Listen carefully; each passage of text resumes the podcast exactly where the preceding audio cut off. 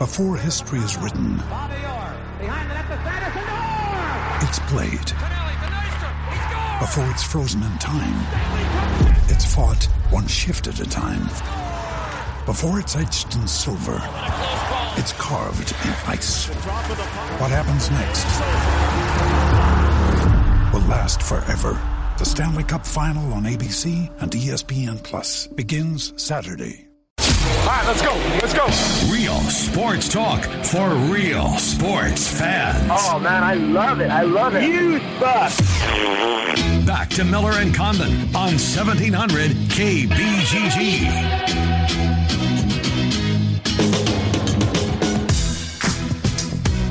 Welcome back, one o'clock hour. Trent Condon and myself, Ken Miller, with you up until two o'clock. It's the Ken Miller Show, seventeen hundred KBGG. All of our guests appearing on the Dr. Stephen Fuller Fuller Family Dentistry Hotline, East 29th Street in Des Moines, 410 8th Street Southwest in Altoona.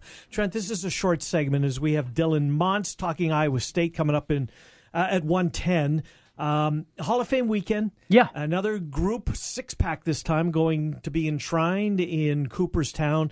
This is a darn good class of Hall of Famers, Trent. Uh, a lot of fun names on there. I was watching Jeopardy the other night.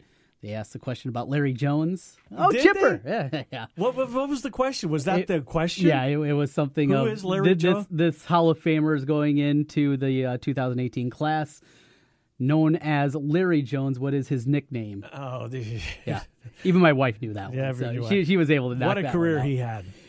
Love Chipper Jones. Met killer. TBS. Yes. Those games mm-hmm. throughout the 90s. Chipper at the forefront. Mm-hmm. Great defensively. He was. Hall of Famer, no doubt. The two guys I want to get your perspective. Now, Jack Morris is difficult for me as a Twins fan. I love Jack Morris. You're not going to get a disparaging Okay. word from him. He dominated the 80s. 91 World Series, That's 10 innings of shutout ball, and taking them.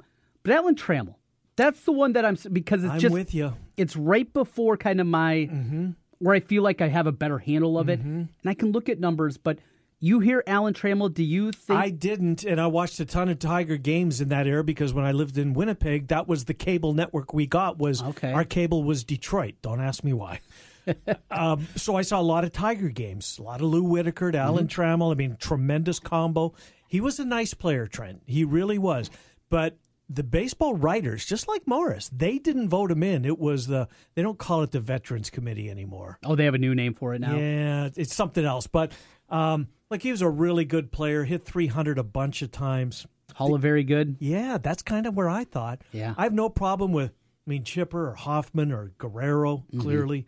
Um, Thome. Yes. You know, those, those guys make sense. I'm with you on Jack Morris. I thought it was a crime that he had to wait as long as he did. Nobody dominated the 80s like Jack Morris did. Look at the 84 World Series. Yes. That You know, the that 91 game that you mentioned, that was just. that- That's that's all time stuff we're talking about here. Right. Outdueled John Smoltz, who pitched nine that game. And then no, Charlie Leibrandt came in game six. Yes. Who was on the mound as uh, they got the hit to win it? Gene Larkin had the hit out to left field Oh, I don't remember. because Leibrandt came in in the game six when Kirby hit the homer, Mm-hmm. and uh, he had been like their number five starter throughout the year. Boy, I don't recall. I don't but I do recall Jack Morris doing what he did. Yeah. And Smolt, I mean, Smolt v. Morris was an all timer. Mm-hmm. All timer. I uh, took he- the be- box score myself in my bedroom watching the game. Did you? what a huge nerd I was! Yeah, well, your team still was, am. your team was uh, was part of it. It's- it's- I would love to find box score with my ten year old handwriting too. See what it looked like. What- and where would you look? I mean, is there any chance that they still exist? Probably. I mean, maybe dad, a box of dads or something like that, and going through. Maybe that thing will pop Yeah, I keep hearing about a lot of family. I checked up in the attic and I thought we never put anything in the attic in any place I've ever been. just, just the burn pile. Never an attic. I would love to, anyways. Um, but a really good Hall of Fame class Yeah. this weekend. Um, but Jack Morris, to me, it was a crime that he wasn't um, enshrined earlier. Nobody dominated like he did. Dave Stieb, Dave Stewart, Jack Morris. There were some good guys in the '80s. Roger Clemens. he wasn't bad either. Um, more so '90s is how he, is how I think of Clemens. But yeah. 86 was- Yeah, no, I know he was unreal. Yeah. Uh, we'll come back with uh, Dylan Montz, Ames Tribune, Iowa State conversation next, 1700 KBGG. You found your home for real sports talk for real sports fans. 1700 KBGG. An old favorite is back again with a new and updated menu Bennigan's on Merle Hay Road. Stop by Bennigan's and check out the new signature steak and ale menu, made from scratch everyday recipes that have stood the test of time. Dinner with friends, a night out, or just stop by to watch the ball game. Make it Bennigan's, Merle Hay Road. Bennigan's is a proud sponsor of high school baseball on 1700. You're with friends at Bennigan's on Merle Hay Road. Looks like we have another contestant for Russian Roofer Roulette. Place your bet. Choose from unmet expectations, we overpromise and underdeliver, or we'll carelessly drag our ladder over your daffodils. Let's log on to Google and play. I'm Ryan Johnson, owner of Right Roofing. Before you play Russian Roofer Roulette, give us a call. Right Roofing is one of the only local roofers with a 50 year warranty on both the shingles and the labor. So you know that when we roof it, we'll roof it once and we'll roof it right. For a warranty on materials and labor that's five times longer than most companies, call Right Roofing at 515 729 0770, where we say you choose the color, we'll handle the rest. That's 729 0770, or find us online at rightroofing.com. That's rightroofing.com with an R. Roof it once, roof it right. Right roofing. Guys, are you ready to begin your journey to live life better? Are you feeling tired and worn down, or looking to improve performance and drive in the bedroom? Looking to burn fat and gain muscle? Then it's time to contact New Leaf Wellness. New Leaf Wellness offers a free, no obligation consultation. Dr. Robert Seaman and the New Leaf staff will help craft a plan dedicated to you. From testosterone replacement therapy, advanced weight loss, to nutritional therapy, New Leaf Wellness strives to find the plan that will improve your quality of life. Dr. Robert Seaman and New Leaf Wellness. Give them a call today at 515 650 1358.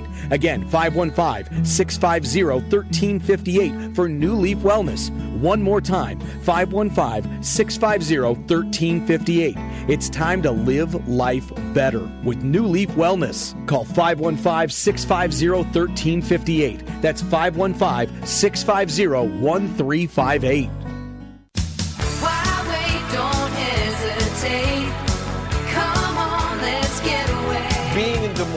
You just get it through the experience. I'm a fan of a lot of our fast, casual cuisine. I love the theater and the shopping. My kids love to go to the parks. There's a lot going on musically. If you can't find things to do in Des Moines, You must be boring. this is a magical place. Don't miss out. Visit CatchDesMoines.com and plan your getaway to Greater Des Moines. Catch what you've been missing. You ever wonder what you look like with a full, natural head of hair? Well, find out. Mr. Executive lets you try before you buy. Get real hair again and a lease with options. Mr. Executive offers a 90 day lease for just $200. And at the end of 90 days, if you decide to keep your new hair, the initial investment goes toward the purchase price. Look, don't spend any more money on potions and lotions that don't work. Check the latest in hair replacement online at mrexecutive.com or call 274 4049. Mr. Executive, 70th and University in Windsor Heights. Since 1980, Christopher's Gold and Rare Coins has been Central Iowa's trusted local source for precious metals, rare coins, currency, and estate jewelry. Christopher's can help you invest in gold or silver and start or sell a coin collection. If you're looking for top value on family heirlooms, diamond and precious gem jewelry, or luxury watches, Christopher's trained staff will provide the information you need to sell with confidence. Christopher's Gold and Rare Coins, south of Douglas on Merle Hay Road or at Christopher'sRareCoins.com. Summer is here, and when the storms hit and your roof leaks, it's time to call Wolf Construction. From a complete re roof to just fixing that leaky roof. The roofing staff has experience working with many different roof systems with Wolf Construction and a knowledge of how the roof system works best for your home. Wolf Construction will do their best to honor you with timely communication, a job well done, and a price that's fair. Wolf Construction Roofing, 515 225 8866 or online wolfconstruction.net. real sports talk for real sports fans. Back to Miller and Condon on 1700 KBGG. Well, Trent, you know that I, well, Trent, you know that I seldom see the end of any sporting event that I attend live. Right, yes. Just because I hate traffic and I hate crowds and I want to see if I would do the very best that I. I've never stayed at a Super Bowl till the end, and I've been to three. Unthinkable. Yeah, kind of it is for a lot of people. Our next guest, Dylan Montz, in Chicago, spending a couple of days before the you know what hits the fan and Mhm. football season rolls around. You saw the end of the Cubs game yesterday, right? I was Yes. watching it on TV. Bote two run bomb to tie it. Rizzo walk off home run. Well, our next guest, Dylan Montz, was at Wrigley Field yesterday. A perfect day for it. What a Beautiful wonderful day. summer day in Chicago. And you get to see the Cubs hit a walk off to win it. You don't get to see that very often. Dylan, did you stay or did you leave? Well, guys, I'm pretty ashamed to say that I, I ducked out a little bit early to try to avoid some traffic, and, and that didn't work very well. So it was it was kind of a bummer. I was I was actually with my mom, and we were driving on the 88 uh, toll road, and, Oh. and I said, "Oh, check the check the Cubs score and see what ended up happening." And she's like, "Oh, they won seven to six. And I'm like, "Oh my gosh, yeah, I cannot believe it." The game up that up to that point was fine, but oh man, it would have been incredible to to see that ending for sure. Now, had you been to Wrigley Field prior to yesterday? Yeah, I had been there one time actually, and it was in 2015, and it was uh, Cole Hamels' last start for the Oh, Phillies, wow. uh, and he and he threw a no hitter uh, that day, um, and it's kind of uh, a little coincidental, I guess, since he's he's just getting traded to Yeah. Chicago now, but. Uh, that that was a pretty memorable first time. You know, I wish I'd have known you were going in advance of you heading over on 88 because I would have forewarned you. I did the uh, Big Ten Media Days uh, Sunday, Monday, Tuesday, went to Chicago via I 88 and the toll road. Dylan, what a nightmare. I, I don't know how you do it. It, it, uh, it drove me nuts. Um, literally 70, 75% of I 88 is one lane, 45 miles an hour, completely under construction. And you have to pay for the privilege of driving on that road while under construction. Yeah, how lucky are we to be able to do that? But I, I, I was saying to, to my mom next to me the whole time, I was like, I hope I don't get ulcers uh, in my stomach uh, from driving that. It's just stressful with all the traffic. And then once you get into Chicago, obviously that's just Mm. hectic. So, uh, yeah, made, made it back home safe and, um, like you said, ready to uh, attack the football season coming up here. So um, before we get to, I know Trent wants to jump in on basketball, but uh, um, provide us some clarity regarding the start of football season. When you'll have your first opportunity to talk to either Campbell or some of the coaching staff. When you'll get to see a little bit of practice. When do things get going in Ames for Iowa State? So the first time we'll get uh, any sort of glimpse into what this football team is is going to be next Friday.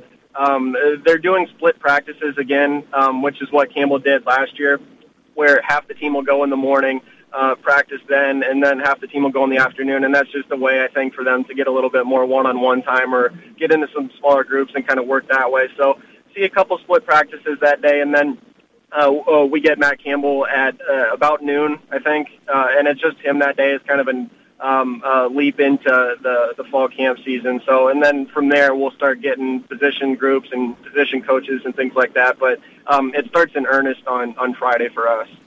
So the first of the three open scholarships has been filled for Iowa State basketball as they get a commitment from Marcedus Leech, uh, a guy that was a huge prospect, a top 20 kind of guy. Kansas, Kentucky all sniffing around. Then lost August. He breaks his leg. Iowa State uh, taking a shot here, it seems like, with Prohm going out there and a guy that feels like he's got a ton of upside if he can come back healthy.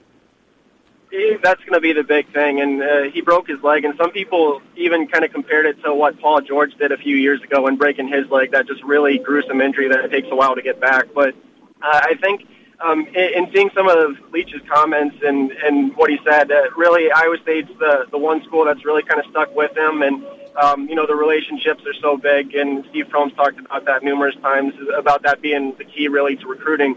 So them to, for them to stick with them, uh, it's a risk, but I think a, a calculated risk that could pay off if, if he's able to kind of rehab the right way and, and start playing competitively again, which I think is the, the target date for that is sometime this fall for him to really get back out there. And uh, Travis Hines reported that uh, he's going to be going to Jonesboro High School in Jonesboro, Arkansas.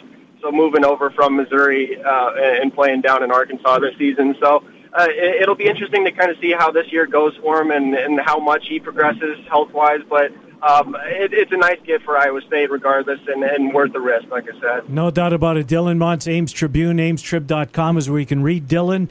Uh, you can also read Travis Hines, that story that uh, that Dylan was uh, just referencing there. You know, Dylan, um, as, as, we sit here at the what are we, the twenty seventh of July, um, getting set for football uh, camp to open, basketball seemingly it's only going to be a couple of months away before they're starting to uh, to ratchet things up there this could be one of those special years in uh, for Iowa State fans that that football um, maybe exceeds some people's expectations and, and, duplicates last year at the very least, uh, winning eight games including the bowl, and then the expectations for Prohm's team this year with all of that talent, all those transfers that are going to be able to play this year. The freshmen are another year older. Wigginton comes back, etc.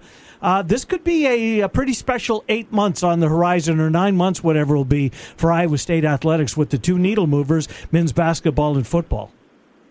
Yeah, that confluence hasn't really happened very often in Iowa State. I'm trying to think of the different times. Uh, the the biggest one I would say is probably in 2000 when the yeah, for sure. football team um, went to the Insight Bowl and won, and that was the first time they'd they'd ever won a bowl game, which is still just unbelievable to me. Mm-hmm. Um, they went nine and three, and the basketball team won, won the Big 12 and, and went to the Elite Eight. So you can really only point out these few times that it's ever really kind of all come together for, for the two biggest programs uh, at Iowa State. And it, certainly there's a chance this year. There, there's a lot of returners for, for both squads. And, um, you know, uh, basketball, I think, has the potential to trend upward now with some of the talent that they're bringing in and the, the red shirts that are going to be available. And then obviously with football, um, you know, the, the base that they were kind of able to build last year. So it, it'll be interesting to see what um, what happens in the next eight months, and it's certainly going to be busy.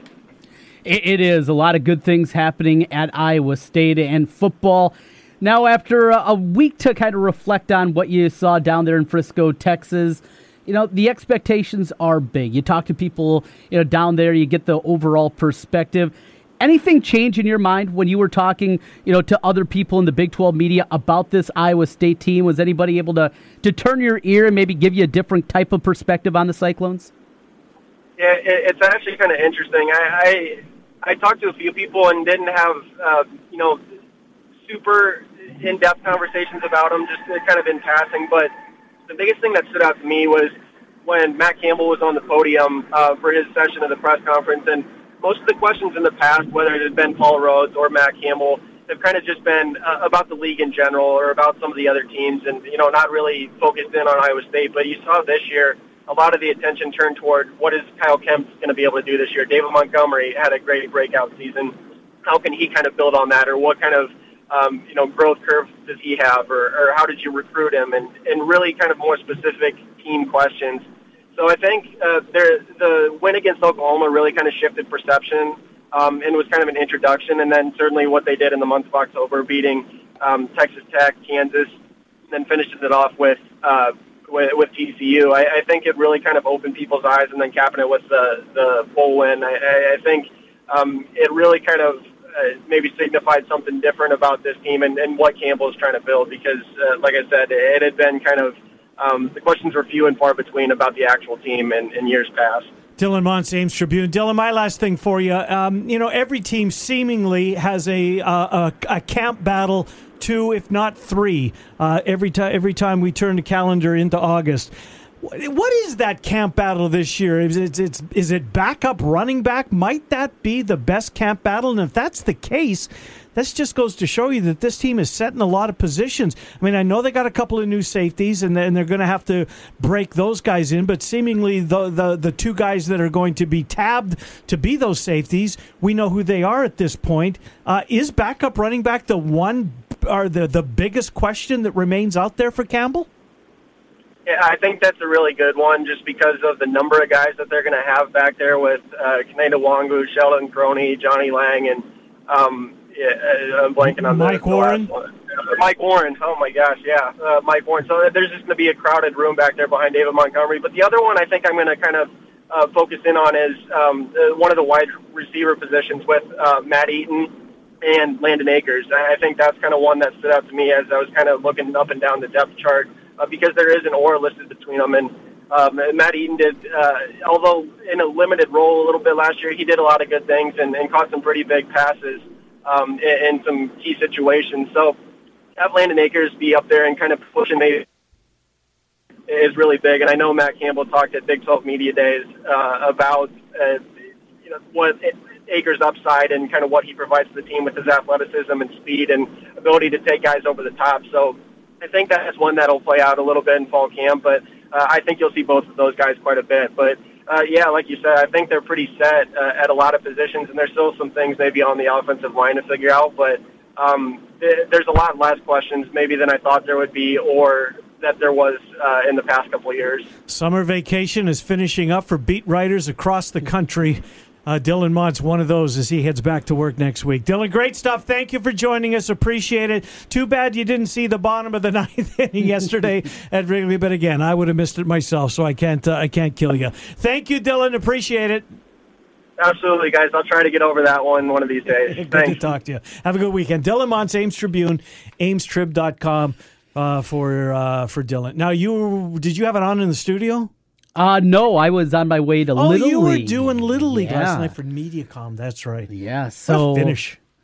My phone buzzed, and I Mm-hmm. looked at it probably I don't know half hour later or something. Had a little little time to take a peek, and oh hell, how about that? Anthony Rizzo heating up a little bit. Well, he hadn't hit a home run in a long time. He hadn't. uh, and he was certainly due to to, to hit one of those. And, and Trent, he just absolutely crushed it. Turned on that. It was great to. Uh, I don't know if you saw the highlight of it, and I want to. I think it was Pollock in center. It was either because I'm sure that they play the shift, so it was kind of in the gap. So I'm going to say it was Pollock. Pollock never even turned around. He started walking back towards the uh, the the, the dugout.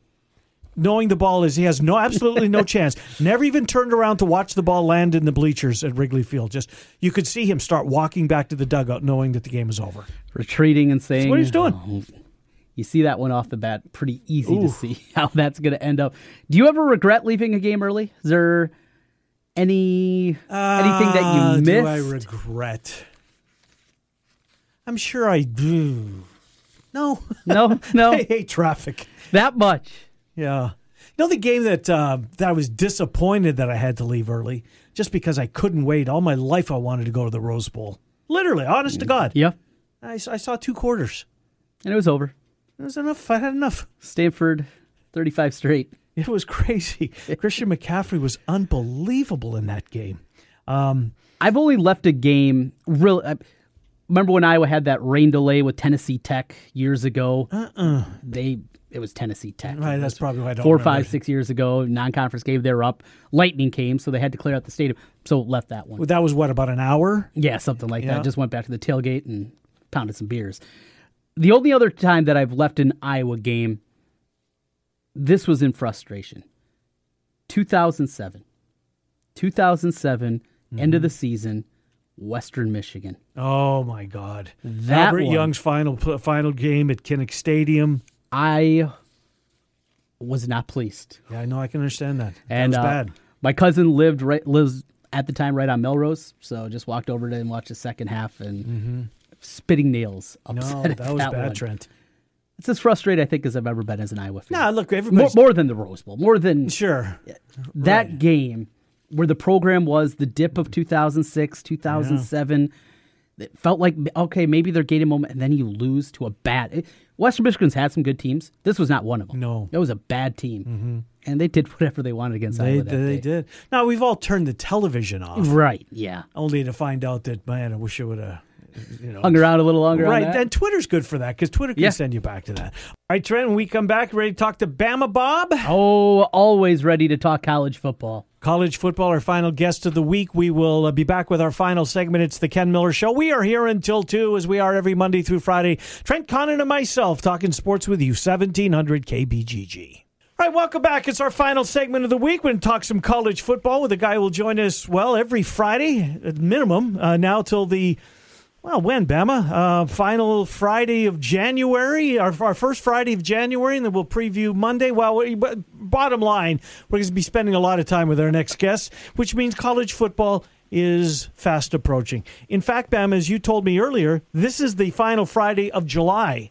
Next time we talk will be August. We'll be into it by then, Bama. We will because the first game, I believe the lid lid lifter, which you know, I don't know that this doesn't have the right term, but our connotation. And um, you know, I think that's the 28th or something. So by the time we talk next week, we'll officially say, well, a we'll have a preseason game, an NFL preseason game under our belt from the night before, right?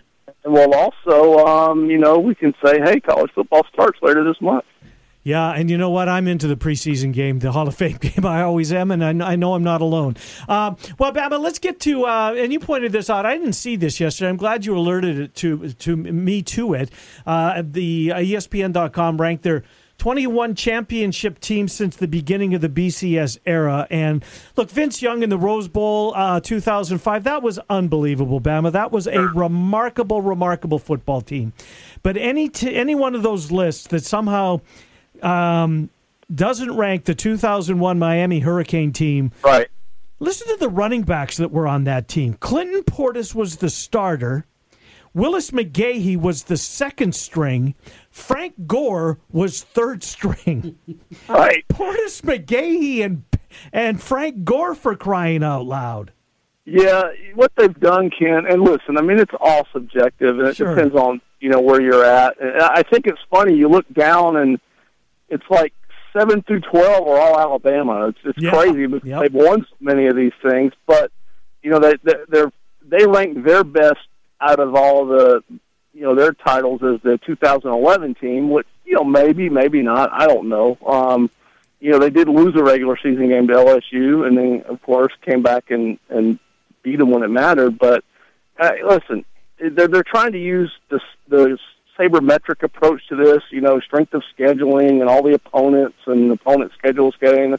They're you know trying to apply a war to it like you would in, in baseball or some of these advanced analytics that- like they do in basketball. But you know, the the thing that stood out for me, and, and I'm with you on the 0-1 Miami. I mean, all I need to know. Okay, I don't. And again, subjective.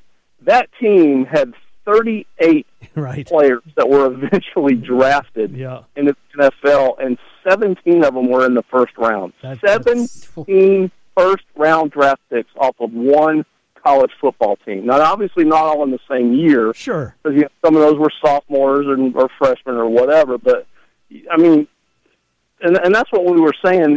You, you have to go back and look at those those those great Miami and Florida State teams back in the in the 80s and 90s, and really Alabama kind of put an end to them in '92 in that Sugar Bowl. But man, those teams, and then that 01 team with Larry Coker of all people coaching them.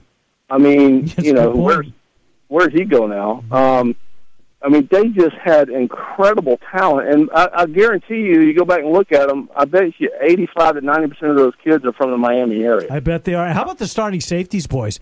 Sean Taylor and Ed Reed. yeah, exactly. It's like the Pro Bowl. It's like the Pro Bowl, Trent. That's a great crazy. point. Yeah. It's absolutely crazy how uh, how how good and talented that team was. Do you guys know what the local angle to that team was? The kicker. Todd Sievers from Ankeny High School, Oh, Bama. that's you right. remember Sievers? I covered Todd. I That's know you did. Hey, absolutely. I sure did. I had totally forgotten about that. How big of a deal was that for you guys back then? This For kid Ankeny, is yes. going to the U. I know. It was huge. Well, I'll, I'll never forget too. I mean, we, we covered Matt Macri, who went on to play Yeah. for, um, you know, in in, in the uh, pro baseball. Went on to Notre Dame, played baseball for a little bit with the Twins. But I'll never forget. And this was, you know, back with your old partner uh, Ken when I was out. Um, Have you read about him lately, Bama? There's some. Uh, you can Google him. It's very interesting. Anyways, go ahead. heard some rumors, Ken. Yeah, Unfortunately, I've not been approached. Um, but we, um, uh, you know, I was on the sideline, and you know, just on this is back in the days, you know, cell phone, and you know, Ken Thompson was calling, and I'll never forget Kyle, Kyle Orton was playing quarterback, and I can't remember played Southeast. Polk. Southeast Polk. Southeast Polk, and the kid, he, he he you know scrambled out, and he got hit, and he went down right at my feet holding his knee. And I'm sitting here going, my God, have I just watched this kid's future go up? And fortunately, it was just kind of a sprain or a knock or whatever. I'll never forget looking straight down, straight into his face mask. And then, you know, 10 seconds later, my phone's ringing and it's, you know, you know, wanting me to, hey, what's wrong with Orton? You know, that kind of thing. And I'm sitting here going, my goodness, you know, did I just watch this kid's future go up in smoke? And Mm. fortunately, and of course, he went on to have a, you know, solid career in the NFL. but yeah, they're, I was underrated, Ken, in terms of uh, you know teams that uh, you know players that it produces. Glad you brought that up, Bam. I agree with you. Trent, you would Yep. too. You do Oh, it every yes. Friday night. You Yeah. cover it. A lot of good players around here, and then you see guys that are under recruited, and oh look, they're all Big Twelve, they're all Big 10 Happens all the Right. time. Hey, uh, Bama, from that to the here and now. Big Ten had media days this week. Pac-12 had their media days this week. Any takeaways from you? You Normally, year after year, it's the SEC West. Are, are you ready to admit that the Big Ten East, at least before the season, appears to be better on paper? Oh my gosh, yes. I mean, there's there's no question. I mean, there's four teams in there, you know that, and and you know, I think Michigan State's a real sleeper in that. Yeah, I could say that. I I, I just, you know, we'll, we'll find out when they tee it up. I mean, Ohio State's clearly the favorite, um, but I love what Franklin's doing. They're, you know, they lose Barkley, so they, you know, that's a big loss because he was he was a lot of their offense last year, and what he didn't get, you know, was he was opening up for others to get. So, you know, I don't know how they're going to replace that. Um, you know, Michigan, I think they're going to be improved, but we talked about it before. Their schedule's murderous. I mean, it's, it's just it's brutal. So, but no, clearly on paper, and and really in, in as it should be, because you can't historically name. There's not another division in, in college football that, when you go back over the history of the game, has four programs like that in it. And so, I, you know, whether you you know Alabama, Auburn, LSU, A and M. Okay, those are all good, but there's really one historic program in that division. Um, but you know, when you put Ohio State, Michigan, and Penn State in the same division, I mean, my goodness. So yes, on paper, I thoroughly agree with that. We'll see how it plays out. Um, but sure, I mean, you would have to. Mm. Bama, uh, Washington is consensus best team in the Pac-12. Um, is there a sleeper? Is um, because look at it, it's seemingly every year of the Power Five conferences, it's the one just because of where it falls in the schedule. Uh, uh, the other thing is it's tough to watch a Pac-12 game because of the lack of clearance. Um, you know, we don't Right. get big the, the Big Twelve, the um, what are you, Directv doesn't get the Pac-12 network. Is there a sleeper team out there, maybe. Um, that I'm not saying it's going to win the North, but um, may, maybe they're from the South. Utah's getting some love. I'm not sure you could call them a sleeper. Might they be the? I don't know. Do you, do you like any? Is there a team flying under the radar in the Pac-12? I, two two teams I'm looking at, and it's it goes back to well, one one is quarterback, and, and that's Khalil Tate at Arizona. Yeah. Um, I mean, I think he's the real deal. He was the real deal last year. They've just got to play some defense, and that you know they got a new coach in Kevin Sumlin who's not exactly you know he struggled at A and M of all places playing defense. I mean, um, you know, you would think that if, my goodness, if you can recruit defensive talent, it's going to be in Texas. Uh, he did have a lot of talent. A guy named Myles Garrett was pretty good, yeah. uh, but they never really meshed. I don't know if it was scheme, coordinator, or whatever, but I look at that team as, as a really dangerous team, especially in that league, because co- Sumlin can coach offense. Um, the other one I'm going to say, I mean, it's just the Chip Kelly factor. I mean, they lost Rosen, who I think is going to ultimately be the starter in Arizona, but I mean, he's just so good at the collegiate level. Now, it might take a year for his philosophy and his system, or whatever you want to call it, to kind of shuffle through. But my goodness, I mean, he is. Um, I mean, I think that's a team that that could that could cause some trouble. We know USC is going to be the favorite. We know Stanford's always there in the North. We think Oregon's going to be good. We know Washington is the favorite out of all of them. But I mean, I would say USC, of UCLA, and Arizona teams that could possibly sneak up on anybody. I mean, I'm not. I am just not sold on Arizona State and Herm Edwards. Uh, they're going to have to prove that to me. And you know, same with Colorado or teams like that who, you know, just just not consistent enough for me. Yeah, who'd have thought this time last year that uh, we'll turn the calendar forward one year and we'll see a Chip Kelly versus Herm Edwards coaching matchup Yeah, on no November the 10th, right? Yeah, Right. Didn't see that one coming. Hey, you know, I saw uh, something yesterday, Bama, and you know, Trent said that um, brought it up that this that um, uh, Khalil Tate, who you mentioned, and I agree with you. I think he's a heck of a player. Uh, Ken Niumatalolo, I butcher his name every time I say it, but everybody knows who I'm trying to say. The Navy Uh, guy. The Navy guy.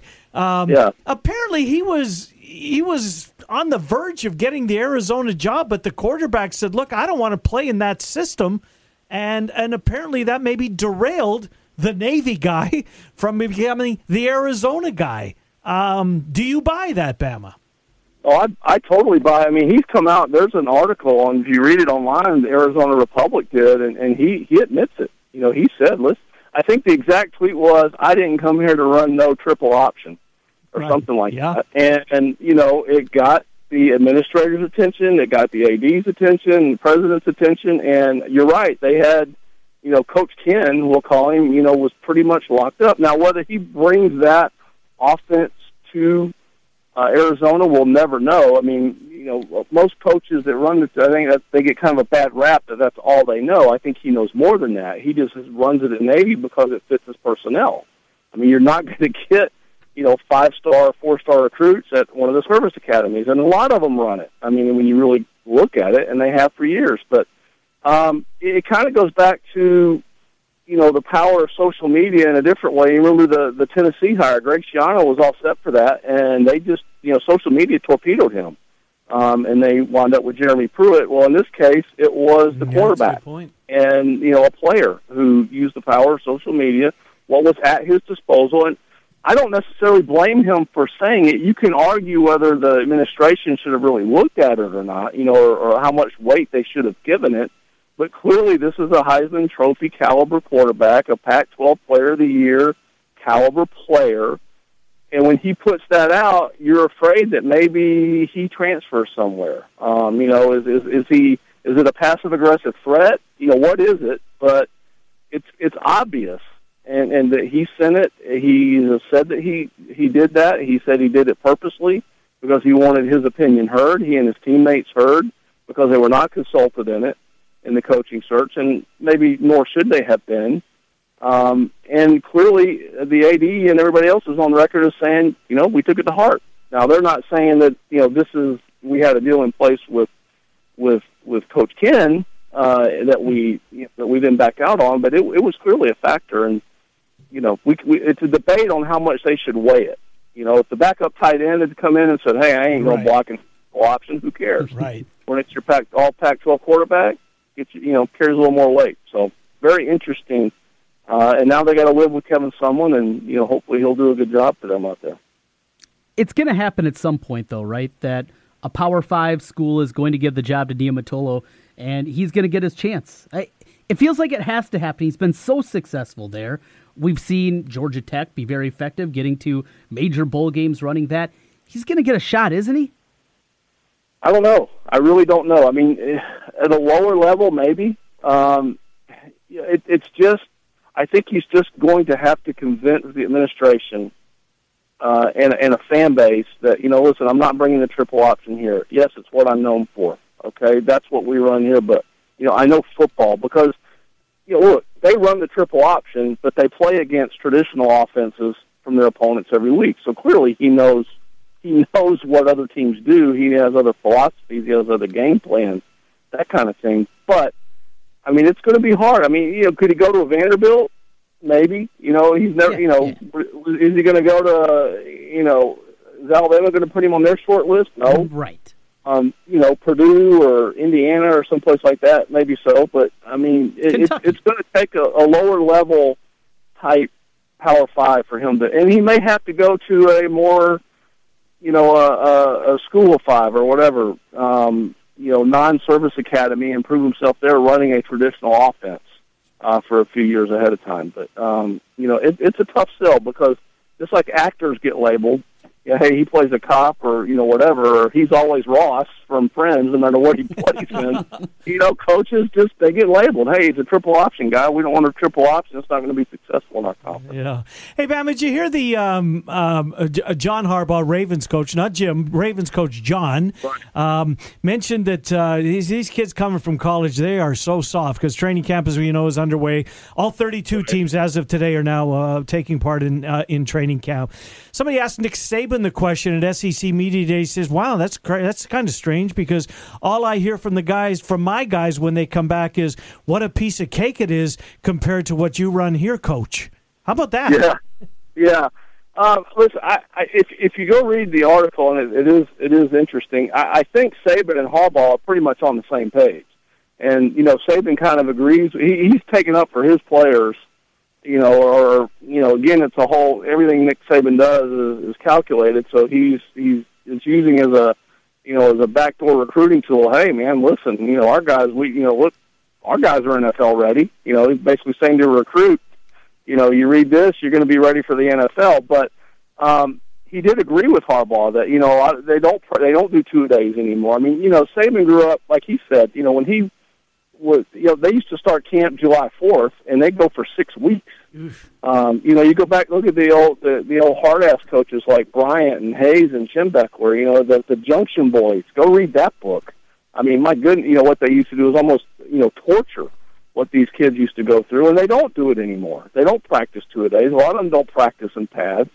Um, Alabama chooses to. A lot of teams don't, and especially at these smaller schools when your numbers aren't as good, uh, and you you get you have to keep key players healthy for the season, but maybe they're not as ready to go for the rigors of the NFL. And you know, listen, some of them are you know still growing and developing, and you know they're playing against grown men for the first time. I mean, you know, adult, full, physically formed, you know, NFL players that are in their late twenties and thirties, and you know, fully developed and everything else. So you are going to pick up a lot of nagging little muscle injuries and you know sprains and things like that. And I think that's what Harbaugh is complaining about. It just so happens that you know he doesn't have a tight end that's healthy right now. I think on his roster because one of them retired and the two he's talking about are hurt and the rookies. So, but I think when you read it, they're they're kind of on the same page. Uh, and it's just an old school mentality, the way we used to do things. We can't do them that way, not only in, in the NFL, but also in college, which which feeds them. I mean, the NFL doesn't, you know, or they have so much negotiated in the collective bargaining agreement now. Mm. You know, when you can practice, and you know when you have to practice, when you have to be there, when they can be in pads, and things have changed. Oh yeah, I mean, Don Shula didn't have to deal with that. I mean, for goodness sake. So, um, I think they're on the same page. It's just, uh, it, it's never, it never ceases to amaze me how Saban uses anything to his advantage. Going, hey, listen, our guys are ready for the NFL. So if you want to play in the NFL, come to Alabama. Uh, we will talk to you next month, Bama. We uh, move ever so close uh, to uh, college football. Thank you, buddy. Have a great weekend. All right, guys. Appreciate it. Talk to you next week. Yep. Good to talk to you, Bama Bob, talking college football. Uh, with us on a weekly basis, Trent Condon. I got something for you. What have you got? I've identified a team that you're going to watch more than normal. Give me the conference. In the ACC. In the ACC. This team, much like Iowa the last two years, has impacted the college football playoff with their upsets of Michigan and Ohio State. And they've got, so there's a. This ACC talk, team, they're not going to get there. They're going to knock off Clemson? But they're going to impact it in some way. It's not Louisville. No. It's um it's not NC State. Nope. Boston College? No. But I do like BC a little I, I do too. They might have an upset in them. They might. So it's not in the Atlantic then. It is not. Um, Miami is picked Vatech. It's a good guess, but I'm going even deeper. Wow. Remember we were talking Navy triple option? Yeah, Georgia Tech. It's Georgia Tech. Why do you like them? They return everybody up front on defense, mm-hmm. all four starters there, and they mm-hmm. have a mm-hmm. quarterback. They finally find a, found a quarterback. They didn't go to a bowl game last year, did they? They did. They had a, a rain out, so they're only five and six. Oh, really? Yes. So you got that so motivation. there. Yeah, you got the motivation of that. Normally, when Paul Johnson has that kind of downtrend, he's got a big year, but I don't think they're winning the division. But Georgia Tech is going to beat somebody. They have Georgia at the end of the year as they mm-hmm. do every mm-hmm. year. They get Clemson at home. They get Miami at home. They get Miami at home. I see that. So just just put that little check there here on what is it, July 27th. When that big upset happens by Georgia Tech, TC was on it before anybody. So else. have you looked at their win total? Oh, there that's a good one. Because you can bet those things, you know. you don't have to tell me, but I know, I know. That's what I'm surprised that you haven't. Uh-huh. So I'm going to say, if you told you tell me Paul Johnson always has a rebound year after a non-bowl year, right? Mm-hmm. They won five. They were five and six. I forgot about the rainout game. Um, um, um, um, um, um okay, so there were seven, six and a half, six and a half. Seven's a winner. Seven is a winner. Let's hope for the weather. Keep our fingers crossed. And well, it can't happen two years in a row. Can it? they're hitting seven. Never say never with that. But yeah, they're hitting seven this year, and they're pulling an upset. The Ramblin' Wreck, Georgia Tech. Uh, I'm guessing that um, I probably wouldn't have cracked the Georgia Tech page of my Phil Steele very many times this year. So I'm glad we You got blow the dust off of that. and- both A backs are back. Also the B back. What are those? The slot guys, right? The Right, triple yeah, A, yeah. The, the A backs and the B Yep. backs, the fullback. Fullback. And uh, a quarterback that can actually throw it a little bit, which can be a trouble for a Demaryius. Thomas Yeah. and Megatron played at Georgia Tech as receivers in a school that doesn't throw the football. Pretty unthinkable. Pretty much, right? And look where they, I mean, both first rounders, obviously, and Megatron was unstoppable, and Demaryius Thomas has had a really nice career. Big guys. Big guys. Six three for Demaryius Thomas. What was Megatron? Six five? Yeah. That's what Paul Um, Johnson was looking for. Yeah, well, he got it out of both of those guys. Maybe you should have got him the football a little bit more often. A couple more jump balls might have You'd think, right? All right, you and Jimmy B today. We'll wrap up the week, and then, well, you actually you're going to wrap up the week doing high school baseball tonight. Mm-hmm. So give us. Uh, you've got an abbreviated show. Yep, uh, we'll let Jimmy B get out to the golf course. I'll just give him a call at four o'clock and do a hit with him. Do a quick hit with Jimmy B. Got Yep. Wolfgang. Yeah, we've got Wolfgang here as he normally is on a Friday, and then it's right into baseball about 4:45 or so with the pregame five o'clock first pitch. Urbandale in Game One, their matchup with Western Dubuque. Uh, Western Dubuque has their sophomore who pitched in Game One is a catcher by trade, a good pitcher obviously at the high school level. Only sophomore, already committed to Ole Miss. Mm, wow. And uh, from everybody I've talked to down at Principal Park, he's worth the price of admission. The way that he is just so quick behind the plate, throwing out run, you can't run against him. Urbandale leads 4A in steals. Little something's gotta give, Something's got to give. So that's game one at five o'clock. Urbandale and Western Dubuque, and uh, seven thirty it'll be West Des Moines Valley in their matchup with Cedar Rapids Wash. And as long as a local's involved, You will be back on. That's what I was going to ask you. What time is the championship game? Seven thirty tomorrow? tomorrow night. So if one of the two locals makes it there, Yep. you're working tomorrow night. I'll be out there at Principal Park calling the matchup. Good stuff. Um, well, you have a wonderful weekend. You too. Some good baseball this week. Just real quick, have you looked at all at the schedule? I mean, Cubs cards leads the way, I would think, just because in this area. Well, and I, I mentioned at the top, the Twins continue to suck me back in. It was a fun game last night, Trent. It really, truly was. I'm so glad I watched it. Um, is that the Twins Boston? That's pretty good. Mm-hmm. Um, Cubs cards, obviously, and that's Sunday night baseball. Milwaukee San Fran is not awful. Seattle, eh, that's not very good. um, yeah, that's about it, right? Yeah, oof, oof, yeah, it's uh, That's Dodgers. Atlanta. Not yeah, no, that's pretty good. Yeah, that's pretty good. But it's Cubs cards. What is the pitching matchup on Sunday night? Hendricks, who they need to really have a nice start. He hasn't been awful. Sure. Uh, against Gant. So uh, Sunday night baseball to wrap up the sports weekend. Did you mention Milwaukee, San Francisco? I Yes. watched that last night. Yep. Like that. Mm-hmm. Though uh, my boy Brian Anderson was not on the call last night. So Where was he at? I, I don't know. Maybe a little vacation before. Well, wouldn't his you want to go to. San Francisco? Maybe he's just there and spectacular. not with the team. That could be too. Yeah. All right, we will uh, be back. We'll recap the entire weekend, preview what's coming up next week is both Iowa and Iowa State begin fall camp. Let the bells ring out and the banners fly. It's almost here. We're all, in fact, we are done. We will talk to you on Monday. Appreciate you being here. Again, all of our guests on the Dr. Stephen Fuller and Fuller Family Dentistry Hotline, two locations, 2822 East 29th Street and 410 8th Street Southwest in Altoona. Until Monday, have a great weekend here on 1700 KBGG.